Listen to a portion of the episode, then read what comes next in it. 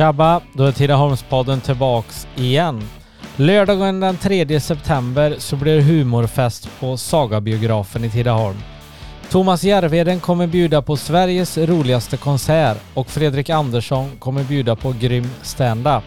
Detta vill ni inte missa. Förköp och förbokning av biljetter. Kontakta Tidaholmspodden på Facebook eller Instagram. Där kommer även mer information om kommande fest komma. Varmt välkomna till Sagabiografen lördagen den 3 september. Så, då var Tidaholmspodden tillbaks igen. Och dagens gäst är en 16-årig tidaholmare som heter Liam Wallin. Välkommen till programmet. Tack så jättemycket. Hur är läget med dig så här i början på maj då? Jo, men det är bra. Ett bra första majfirande tyckte jag verkligen. Jag fick träffa energiministern Khashayar Farmanbar. Var här i Skövde. Han höll tal och sådär. Så att det har börjat bra tycker jag nu i maj. Ja. Väntar du in sommaren eller är du en vinterkille eller vad? Nej, sommar. Tycker om värmen. Tycker absolut inte om kyla och sådär. Så att sommaren, det kommer bli väldigt, väldigt skönt. Ja. Vi backar tillbaka lite Liam, jag vet inte om jag nämnde det, men du är ju bara 16 år, men vi backar tillbaka skoltid och grejer. Är du född och uppvuxen i Tidaholm eller? Japp, det stämmer. Var har du gått i skolan och sånt då? Jag gick ju i Forsenskolan från första klass till 8:an och sen bytte vi till, vi som gick på Forsen då, 7, 8, 9, vi bytte till nuvarande Helidsskolan, för detta är såskolan då. Så vi blev ju ihopslagna där i en skola. Så vi är 7, 8, 9. Ja. Mm. Vad din skoltid då, om vi backar tillbaka, om vi drar 1:an till 3:an där först. Har det varit lätt för dig i skolan? Har du börjat plugga mycket eller? Alltså jag har haft ganska enkelt och ska vara helt ärlig. Alltså jag pluggar absolut inte ofta. Det är ganska sällan just för att jag snappar upp grejer ganska snabbt. Och det sätter sig i hjärnan. Så att plugga ingenting jag gör så ofta. Så att jag är ganska glad över det. Om man säger så. Men det är ju skönt att slippa. Jo, precis. Vad ämnen då när du gick låg- och mellanstadier då, upp till årskurs 6? Vad hade du för några ämnen då som du tyckte var kul i skolan liksom? Jag har alltid tyckt att musik har varit roligt. Och speciellt politik, det som vi ska prata om idag. Ja. Jag har ju spelat piano i 10 år kanske. Och sen sjunger även sedan några år tillbaka. Så att musik och politik, samhällskunskap då alltså. Men det har man ju inte haft riktigt sedan 1:an till 6:an. Men man har haft lite prat om det då, och nyheter och sådär. Så att det har väl varit mina främsta favoritämnen så. Ja. När du körde 7:an till 9:an då. Vad blev det då för ämnen? Är det fortfarande musik som var intressant på Forsen och Helidsskolan? Eller bytte det ämne? Att det kunde vara lite andra ämnen som var intressanta då? Jo, men musik och samhällskunskap var fortfarande 2 väldigt roliga ämnen. Sen har jag alltid tyckt om idrott i grundskolan och vara med varandra och sådär. Så det har ju också varit väldigt kul. Men jag skulle väl säga samhällskunskap och musik fortfarande är de 2 liksom. När du väl fick valet här i årskurs 9, när man väljer gymnasiet, hur gick tankarna då för dig? Jag var väldigt osäker. Jag visste inte riktigt vad jag skulle välja. Alltså det pendlade mellan musik och... Eller egentligen, det var egentligen bara musik. Men sen så svängde jag väl om lite och tänkte mer på det här företagen. Lite intresserad i sådana här grejer. Så då blev det handel på Västerhöjd i Skövde istället. Och jag är väldigt nöjd med den linjen. Det är jag verkligen. Ja. När du valde handel där nu, tänkte du bor ändå i Tidaholm. Funkar det att pendla bussen tur och retur varje dag eller är det jobbigt år 1 och du tror att det vänder och sen rullar det på? Jo, men alltså det funkar utmärkt egentligen. Det är väl lite jobbigt att ta bussen klockan 6:50 på morgonen när man börjar klockan 8. Man hade helst velat ta in de här sista minuterna och sådär. Men det funkar ju så att jag klagar inte. Nej, det fanns aldrig ett val där och välja samhällskunskap i Tidaholm för att slippa bussen. Eller var det handelsprogrammet som lockade dig liksom? Nej, men jag har aldrig varit riktigt intresserad i samhällsprogrammet. Jag tycker handel låter roligare och sen behöver man ju inte välja till så här extra språk. Och det behöver man göra på samhällsprogrammet om jag inte minns helt fel. Och det har jag inget intresse av. Så att det blev handel. Jag är väldigt, väldigt nöjd med det valet. Ja, du har snart kört klart första året eller 2 terminer här nu. Mm. Är programmet som du tänkte dig? Jo, programmet är som jag tänkte mig. Det är mycket användning av datorerna som vi har i skolan. Och det var precis det jag förväntade mig. Och sen, alltså det är en bra klass, det är bra ämnen, bra lärare. Så att jag klagar absolut inte heller på det. Nej, men år 1 här nu, har ni haft någon praktik? Eller är det något som kommer år 2, 3? Eller hur funkar det? Nej, nu i 1:an har vi inte haft någon praktik. Men det kommer, måste jag tänka här, det kommer nästa år. Alltså andra året. Och så då kommer det 1 dag i veckan. Och sen i 3:an så blir det 2 dagar i veckan. Har du redan här nu funderat ut vilken inriktning / jobb du kommer vilja praktisera på, eller har du några olika värdier på? Jag har ju kollat på klockbutiker med tanke på att jag har ett litet intresse för klockor. Men de flesta klockbutikerna säger oftast nej, att de inte har kapacitet för att ta emot praktikanter. Men då har jag även tänkt på någon klädbutik kanske, som har kostymkläder eller sådär. Ja. Mm. Spännande. Mm. Vi kör en liten första paus innan vi studsar över till dagens ämne. Mama just killed a man, put a gun against his head, pulled my trigger, now he's dead. Mama, life had just begun.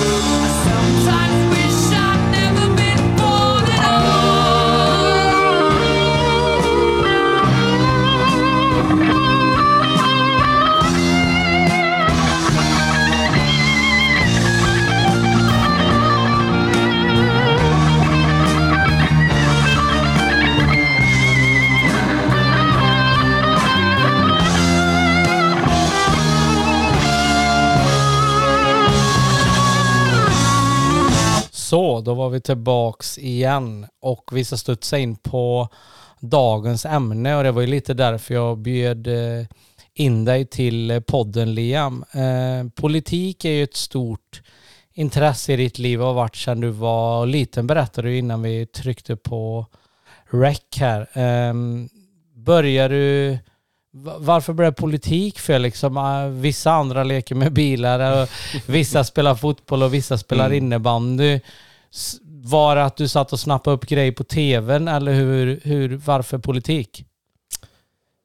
Ja, alltså det började med att jag har alltid varit intresserad i nyheter. Och sen var det när man sitter runt matbordet, är ganska ung och man pratar om nyheter och politik, så blir man ju intresserad. Vad är det här för någonting egentligen? Vad diskuterar vi om? Så det var väl lite så det hela började. Och sen att jag blev socialdemokrat och stod för den socialdemokratiska ideologin och partiet, det kom ju senare när jag kollade igenom historia, politik och sådär. Men det hela började väl med att jag kollade på nyheter, var väldigt intresserad. Och sen just de här familjestunderna när man satt tillsammans runt matbordet och pratade. Så det är väl där det började. Grunden finns någonstans där, tror jag. Men det är ingen politisk mamma eller pappa liksom i familjen? Nej, alltså min mamma har ju jobbat fackligt förut. Men jag skulle inte vilja säga att hon har ett stort intresse för politik. Så nej, det är ingen som är intresserad av politik så. Förutom min bosniska släkt, och jag är allt bosnisk och allt svensk. Och de är lite inte intresserad av politik och åsikter och sådär. Så ja. Att det är väl där det ligger till. Spännande. Mm. Men när kan du gå med i ett ungdomsförbund då, som SSU då? Finns det någon ålder där eller vad tror du? Jo, men det finns en åldersgräns. Jag är inte helt säker på vad det är, men jag tror det är runt 15 år. För jag minns, när jag fick reda på vad SSU var så var jag runt 13-14 och jag fick inte gå med för att jag var för ung. Ah, men jag hade ja, precis. Men jag hade ju kontaktat vissa personer inom SSU Skaraborg som jag pratade med och höll dialoger med. Så att man kan väl säga att det startade där ändå lite tidigare på ett sätt. Ja. Vad anledningen till att du väljer Socialdemokraterna då? Du säger att du läste på och plugga. Läste du även om andra partier? Eller valde du Socialdemokraterna först? Nej, men jag läste väl egentligen genom alla partier och hur Sverige är uppbyggt, vem som har byggt upp Sverige eller vilka som har byggt upp Sverige, vad man driver för politiska frågor, vad man tycker och tänker i vissa frågor. Och där nappade jag för Socialdemokraterna. Jag tror på den socialdemokratiska ideologin. Jag tror på rättvisa och respekt i ett land, det svenska folkhemmet, den svenska välfärden. Så det är därför jag fastnade för sossarna.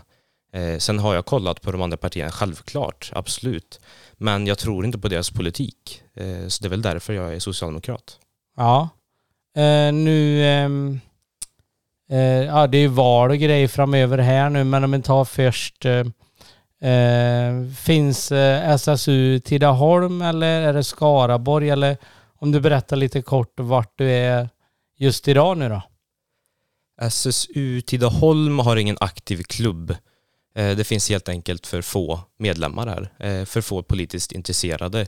Men jag sitter ju med i SSU distriktsstyrelse som ledamot just nu. Där med andra ungdomar, jättetrevlig grupp.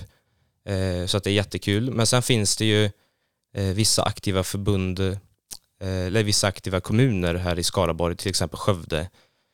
Så där har jag varit med på vissa aktiviteter och vissa arbeten och sådär. Men här i Tidaholm har det inte varit något just för att vi inte har en aktiv klubb. Så det är väl så det ligger till. Tycker du det är lite synd eller? Att det inte intresset är större eller vad tror du själv? Jo, men det är synd. När SSU Skaraborg arrangerar aktiviteter så kommer det ganska få medlemmar. Och det är just så att, eller de som kommer är de som är politiskt intresserade. Men alla har inte det stora politiska intresset som jag helst hade velat att samhället skulle ha. Så det är jättesynd, verkligen, det tycker jag. Ja, vad mål med politiken själv då? Vad har Liam själv för mål? Jag menar 16 år. Mm. Mål nummer 1 antar jag det borde ju vara att gå klart gymnasiet liksom. Det är ändå en utbildning. Hur ser du sen på framtiden och politiken liksom? Jo, men gymnasiet är ju självklart. Alltså gå ut gymnasiet med bra betyg, en bra utbildning. Och sen är väl tanken att jag ska få ett jobb, helst i någon fabrik eller någon annanstans för att förstå svensk arbetsmarknad och hur det fungerar. Jag tycker inte att man ska jobba som politiker, speciellt inte i riksdagen när man inte har en förståelse för hur arbetsmarknaden ser ut i Sverige. Så ett jobb, det är prioritet 1. Och sen är det väl att, alltså mina politiska drömmar är väl att komma in i riksdagen främst. Och att få ett större uppdrag inom Socialdemokraterna. Helst, om jag ska vara helt ärlig, helst att bli ordförande för Socialdemokraterna. Men det är en väldigt, väldigt lång väg. Ja, den är en bra bit kvar. Men jag tror på mina visioner, jag tror på framtiden. Så att jag sätter inte stopp för någon dröm, det gör jag inte. Nej. Om man tar drömjobb då, om du skulle ha det inom politiken, om du någon gång, ja men vi säger att du är 16 nu, vi säger om 8 år, du är 24 år, du blir invald i riksdagen. Mm. Sen jobbar du, du får ett uppdrag där till att börja med, men om vi säger att du är 28 sen, vad skulle du kunna tänka dig för? Är det något inom arbetsmarknadspolitiken du skulle vilja jobba med och förbättra, eller är det någon annan fråga, brott och straff eller skola eller? Alltså jag har ju olika favoritfrågor inom politiken. Just nu så skulle jag vilja säga att gängkriminaliteten står högt på min agenda. Jag tycker verkligen om att diskutera det ämnet. För att det är ett stort problem i vårt land idag och det behöver lösas. Och där har jag har ju olika förslag för hur vi ska lösa det. Till exempel införande av ett kronvittnessystemet. Just för att vi måste bryta den här tystnadskulturen. Och det är väldigt, väldigt viktigt. Och ett kronvittnessystem, för er som inte vet, det innebär ju att en brottsling som har begått brottsliga handlingar vittnar mot sina medbrottslingar för att få ett lägre straff. Och på det sättet så kan man nämligen komma ut ur gängkriminalitet och starta om sitt liv. Och det är ju en väldigt, väldigt bra grund för att kunna starta om sitt liv, som sagt. Så tystnadskultur och sånt där, det är viktigt inom gängkriminaliteten att bryta. Sen även andra frågor, vinster i välfärden. Jag tycker det är oacceptabelt att låta riskkapitalister ta ut obegränsat med vinst. Så en begränsning där vill jag helst också se. Så det är väl det jag egentligen pratar mest om just nu, de frågorna. Om man tar gängkriminaliteten, om man kollar direkt när man slår på tvn vid påsk och grejer här nu då. Tycker du att straffen i Sverige för exempelvis upplopp eller blåljussabotage, tycker du att de är rimliga? Eller tycker du att det är alldeles för klent liksom? Mm. Här är det 100 poliser som är skadade, men det är bara 10, 12, 15 som de har plockat in. Ja, det är obegripligt. Det är 10% liksom. Mm. Nej, men att vara polis, det är ett riskabelt yrke. Och att dessa människor som beter sig på ett så dåligt sätt inte straffas hårt för det. Det är ju en förnedring mot de här poliserna egentligen. Så absolut, hårdare straff, det tycker jag verkligen. Det ska vara hårdare konsekvenser för att begå sådana här handlingar. Men samtidigt så får vi ju tänka på att hur förebygger vi det här? Varför sker det här? Och det sker just, du syftar ju på koranbränningarna, antar jag. Och syftet är väl att i Sverige så har vi yttrandefrihet, och det ska vi vara försiktiga med. Vi ska behålla den till all grad. Och man ska få yttra sig och säga vad man vill och sådär, utan att man kränker någon. Men att begå sådana här, att bränna Koranen, det är ju ett rasistiskt syfte, just man inte tycker om muslimer. Och så att de här personerna som finner att det här är en ondskefull handling och väljer att attackera polisen, det är också fel i sig. Så att båda parter gör ju fel här. Så att man måste, hur löser vi det problemet? Ska vi tillåta sådana här koranbränningar i syfte mot att hata de här muslimerna så som den här extremisten gör? Jag tycker inte det är rimligt heller på det sättet. Så att ett förebyggande syfte, absolut. Ja, men tycker du, om det nu hade funnits vattenkanoner, gummikulor, den typen av redskap för polisen, är det någonting som Sverige bör se över? I alla fall vattenkanonerna. Mm. Alltså jag är inte så insatt i just det här med vattenkanoner, de här redskapen som du nämner. Men i högsta grad så vill jag se att det här inte sker igen. Och jag är villig att göra mycket för att det här inte ska ske. Så att jag ska kolla in det där som du säger. Jag har inte gjort det riktigt noggrant, men jag ska kolla på det. Ja. Men vi tar, du nämnde, vad var det du nämnde mer än brott och straff? Du nämnde vinster i välfärden, var det? Precis. Men du är inte emot vinster i välfärden? Nej, jag vill ju ha en begränsning av vinster i välfärden. Jag anser inte att om man är emot vinster i välfärden så kommer ju inte de här privata aktörerna vilja bedriva sin verksamhet. Nej, det blir ju svårt. Det blir jättesvårt. Så vi måste ju verkligen begränsa vinsterna i välfärden. Just för att friskolor gör vinst på lägre lärarlöner, lärartäthet och färre specialpedagoger idag. Och det är ju inte rimligt. Elever förtjänar ju en bra skolgång, en bra utbildning. Och att ha färre lärartäthet, sämre löner och sådär, det är inte så vi utbildar våra unga, och det är inte så vi ska ha i svensk skola. Nej. Vad tror du själv ligger bakom segregation? Hur tycker du Sverige har klarat invandringen 2015, och att det har gett jobb och sådana grejer och förutsättningar för ungdomar att kanske vara med i idrotter eller så, eller att alla hamnar på ett ställe? Är det ett bra Sverige? Ett bra Sverige, det är ett Sverige där alla är välkomna.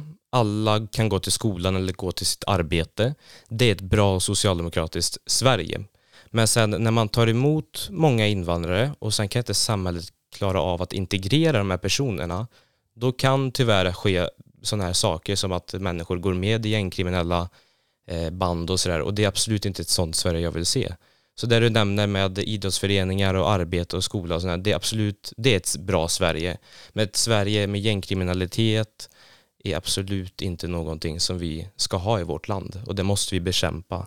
Och den socialdemokratiska regeringen har gjort mycket för att bekämpa gängkriminaliteten. Vi har bland annat gett 1,9 miljarder extra år 2021 till polisen.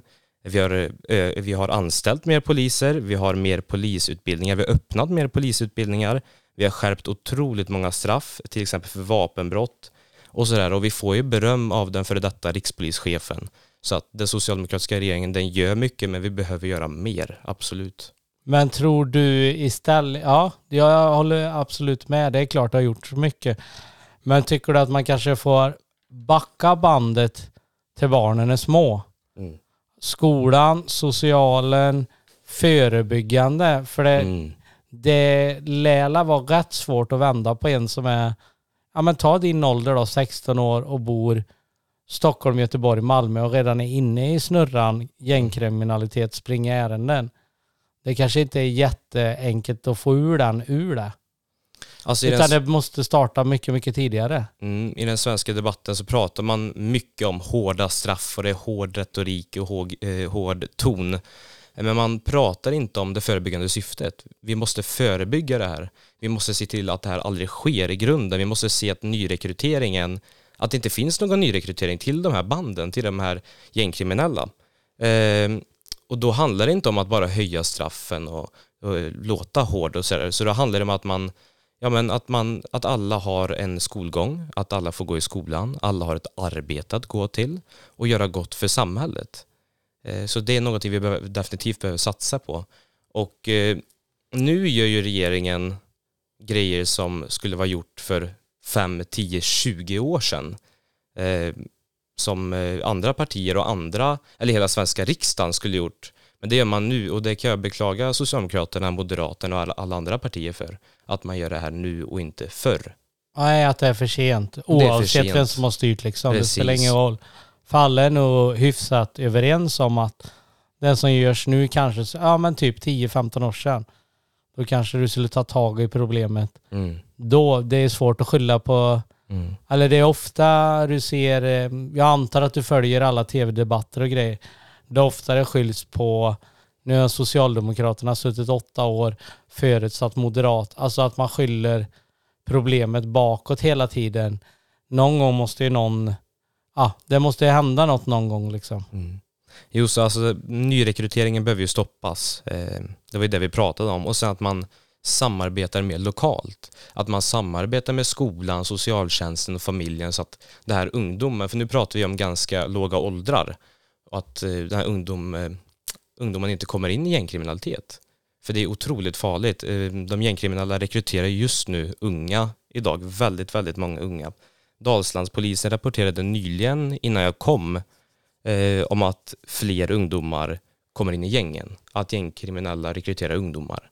Så det måste ju verkligen stoppas. Och det pratar inte alla partier om idag. Alla partier pratar mycket om, inte alla partier, men många partier pratar mycket om med hårdare straff och hårdare tag. Men vi måste bryta tystnadskulturen som jag sa, men även stoppa rekryteringen.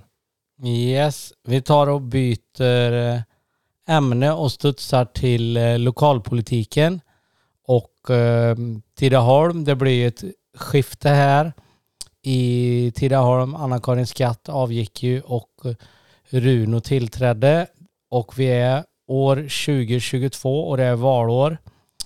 Hur ser du på lokalpolitiken i Tidaholm, och även att det har kommit ett nytt parti som kommer ställa upp i valet 2022? Alltså det är spännande i lokalpolitiken tycker jag verkligen. Vi i Tidaholm kommer ställa upp, och jag vet inte hur många röster de kommer få. Det får vi se, de kommer säkert få en del. Och sen, alltså det har varit ganska tumult i Tidaholm under den här tiden. Det här med Lindängen och allting. Jag är inte jätteinsatt i kommunpolitik, men jag har någorlunda koll. Så att alltså ordet för det här, det är tumult i förnamnet. Så det har hänt en hel del, och sen valet 2022, det så kommer nu. Det blir otroligt intressant, dels nationellt men även här lokalt. Jag tror att Socialdemokraterna kommer få många röster. Jag tror Sverigedemokraterna kommer få många röster, men även vi i Tidaholm. Så att jag vet inte, men vi får se. Men tror du att något parti kommer få i lokalpolitiken, tror du något kommer kamma hem över 50% och kunna styra själva Tidaholm? Nej, det tror jag inte. Jag tror att den tiden är förbi just nu. Kanske i framtiden, men inte i nuläget. Det tror jag inte. Nej. Socialdemokraterna, oavsett om det är Tidaholm eller om det är riksdag, kommer ju inte sätta sig ner och samarbeta med SD. Mm. Tror du att det är något lokalpolitiken i Tidaholm tjänar eller förlorar på? Och tror du detsamma angående riksdagen? Är det stor skillnad där?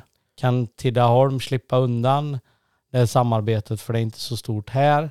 Men i stora Sverige sen uppe i riksdagen, då blir det svårigheter.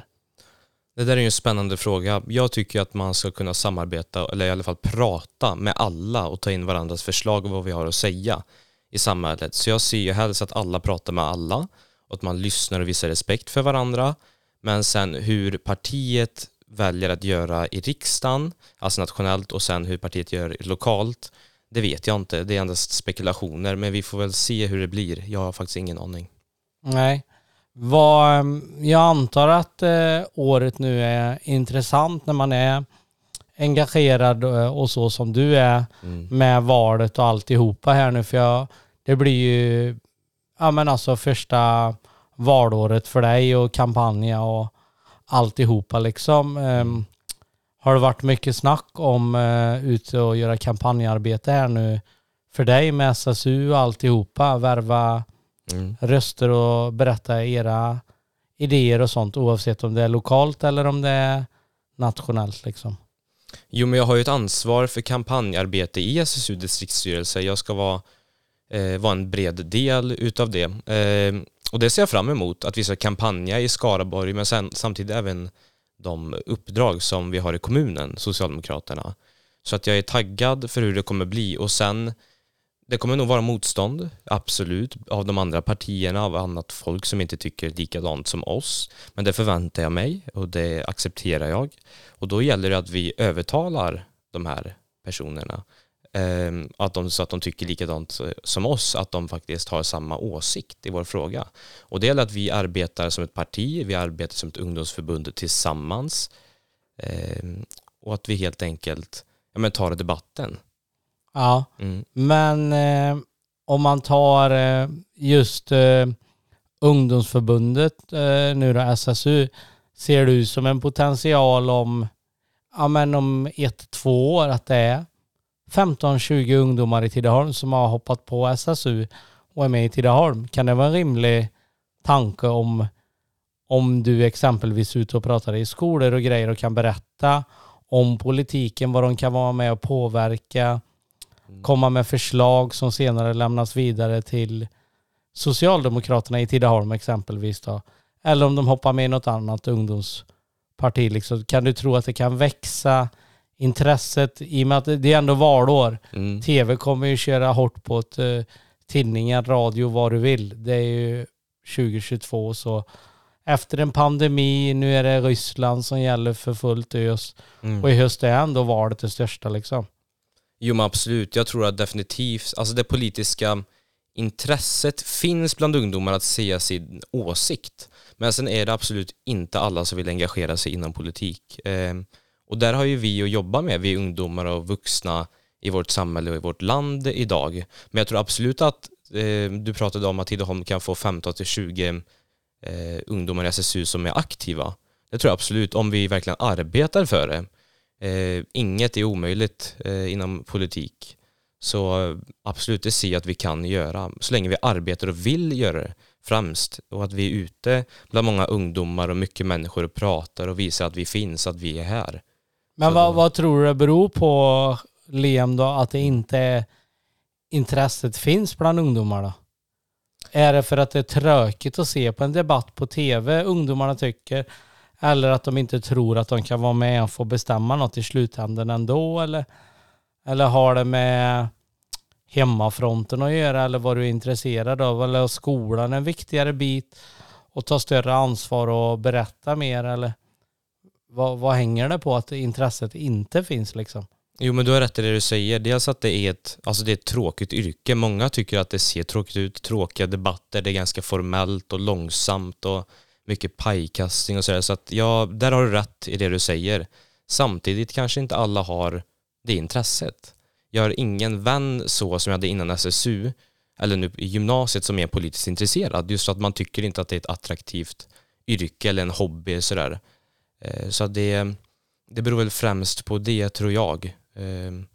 Och sen intresset kanske bara minskar för politik i samhället. Vi har ju mer politiskt intresserade förr än vad vi har nu bland ungdomar. Men ungdomar har väldigt enkelt att säga sin åsikt. Men sen vill de inte ta på sig det här ansvaret att genomföra och förhandla politik.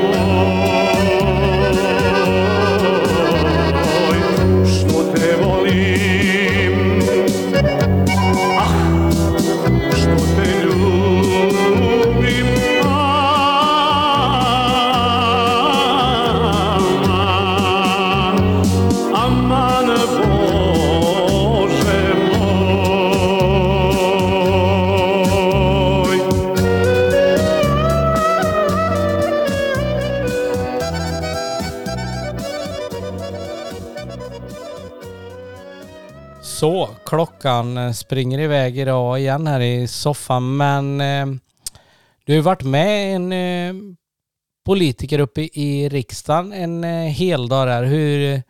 Hur gick det till? Hade det någonting med skolan att göra, att du fick någon hjälp genom skolan och få komma upp till Stockholm och vara med uppe i riksdagen en dag, eller hur löste du det? Jag har ju varit i riksdagen med Erik Selius, socialdemokrat från Tidaholm som sitter i riksdagen.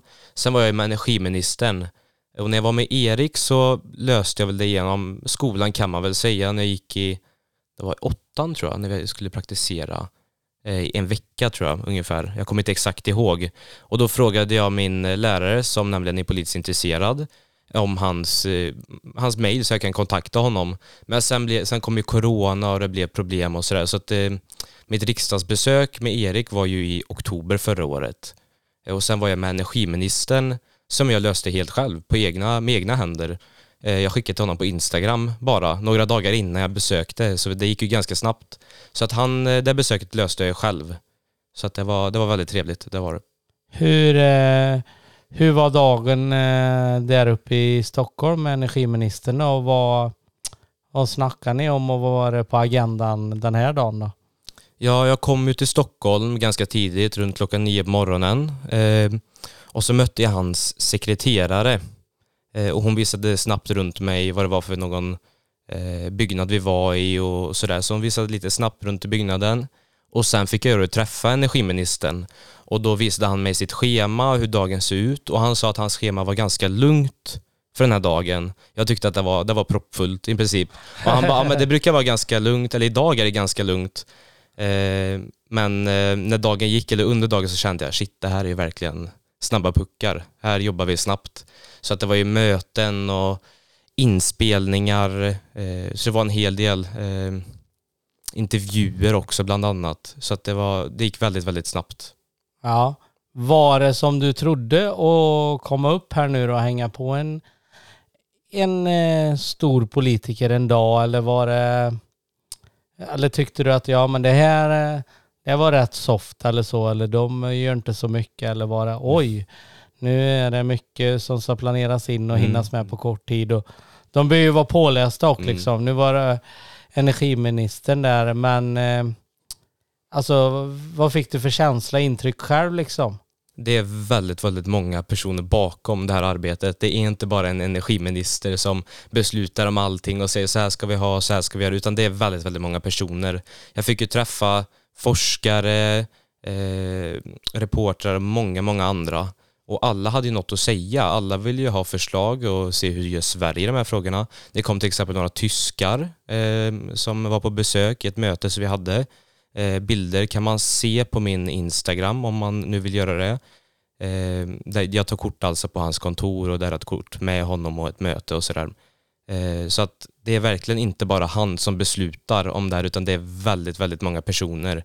Och sen jag träffade hans stab, alltså de som sitter och arbetar med honom. Och där ingår ju ministern och politiska sakkunniga, med även sekreterare och sådär. Och alla var jättetrevliga. Man tror att det är ganska formellt, att alla är väldigt raka, rationella och seriösa. Men det är hemmatrevligt. Alla är sig själva. Och det uppskattas verkligen. Ja. Har du innan detta eller efter detta, har du några politiker uppe i riksdagen här nu som du ser upp till liksom, som du tycker är lite stjärnor? Eller, ja, men alltså som du tycker gör ett bra jobb, eller det är bra personer och de har jobbat sig till den platsen de är på, eller hur du nu ser på det. Det finns ju många skickliga och kompetenta socialdemokrater runt om i landet som delvis sitter i riksdagen men även inte i riksdagen. Bara våran partiordförande är enligt mig väldigt kompetent och skicklig. Hon var ju tidigare finansminister i Löfvens regering, och där gjorde hon ett bra jobb enligt mig. Så att många skickliga socialdemokrater, kompetenta, det finns det. Där bland annat Magdalena Andersson. Så att, men politiska idoler, om man kan säga så, det vore väl kanske... Ja, men jag ser ju upp mycket till exempel Hjalmar Branting, Tage Erlander, Per Albin Hansson, Olof Palme. Men även en ledare från forna Jugoslavien, Josip Broz Tito, han var en bra ledare enligt mig, för att han kunde egentligen förena folket i landet. Han kunde förena muslimer med ortodoxa kristna och katoliker och sådär. Så att han ser också upp till på det viset. Ja, men om vi tar uppe i Stockholm nu då, förutom Magdalena Andersson, har du några andra socialdemokrater du tycker är grymma liksom? Damberg gör ett bra jobb, och sen även energiministern jag pratade med, han var verkligen ärlig, och han är alltid ärlig. till exempel i den här frågan om kärnkraft så sa han verkligen vad han tyckte, och han tycker att kärnkraft ska vara en del i svensk elproduktion. Han är varken jätteemot eller jätteför kärnkraft, och den som vill satsa på det får satsa på det. Så att han är öppen, rak och ärlig. Så att energiministern och sen Damberg är också någon jag ser upp till, eller i alla fall inspireras av. Ja, okej. Vad... 14 september är ju valet som du och alla socialdemokrater och alla andra partier längtar efter. Ja, det är ju val liksom. Vad tror du om riksdagsvalet, Liam, då, om du skulle göra en gissning här nu innan vi avrundar dagens program? Ja, lite snabbt så skulle jag tro att Socialdemokraterna får runt 30%. Vi kan ju se en Magda-effekt om vi får mer röster tack vare Magdalena Andersson. Jag tror inte att det är tack vare att vi har behandlat eller vi har hjälpt Ukraina under kriget, just för att våra grannländer, Socialdemokraterna i Finland, backar såväl som Norge och Danmark. Men det är ju väldigt små siffror upp och ner hela tiden. Sådär. Men i Sverige så ökar vi, och jag tror att det är Magda-effekten. Men efter valet, jag tror att det är lite som opinionsmätningarna just nu. Och jag tror, om jag ska vara helt ärlig, alltså det är svårt. Det kommer bli väldigt, väldigt lika mellan de två blocken, om man kan säga. Så mellan högern och vänstern. Så att det är väldigt, väldigt svårt att säga. Men om jag måste ge ett svar, så tror jag nog att det blir en socialdemokratisk regering igen. Ja, det är förhoppningen i alla fall för dig. Ja, det är det. Ja. Men mer socialdemokratisk politik, självklart. Ja, givetvis. Jag så önskar dig stort lycka till i framtiden och med kommande grejer du tar på dig och alltihopa, så får vi boka in en intervju framöver när jag får åka upp till Stockholm och besöka dig i riksdagen när du sitter på plats och har ditt jobb klart där. Förhoppningsvis. Tack så jättemycket för att jag fick vara med idag på det här avsnittet. Lördagen den 3 september så blir det humorfest på Sagabiografen i Tidaholm. Thomas Järveden kommer bjuda på Sveriges roligaste konsert och Fredrik Andersson kommer bjuda på grym stand-up. Detta vill ni inte missa. Förköp och förbokning av biljetter. Kontakta Tidaholmspodden på Facebook eller Instagram. Där kommer även mer information om kommande fest komma. Varmt välkomna till Sagabiografen lördagen den 3 september.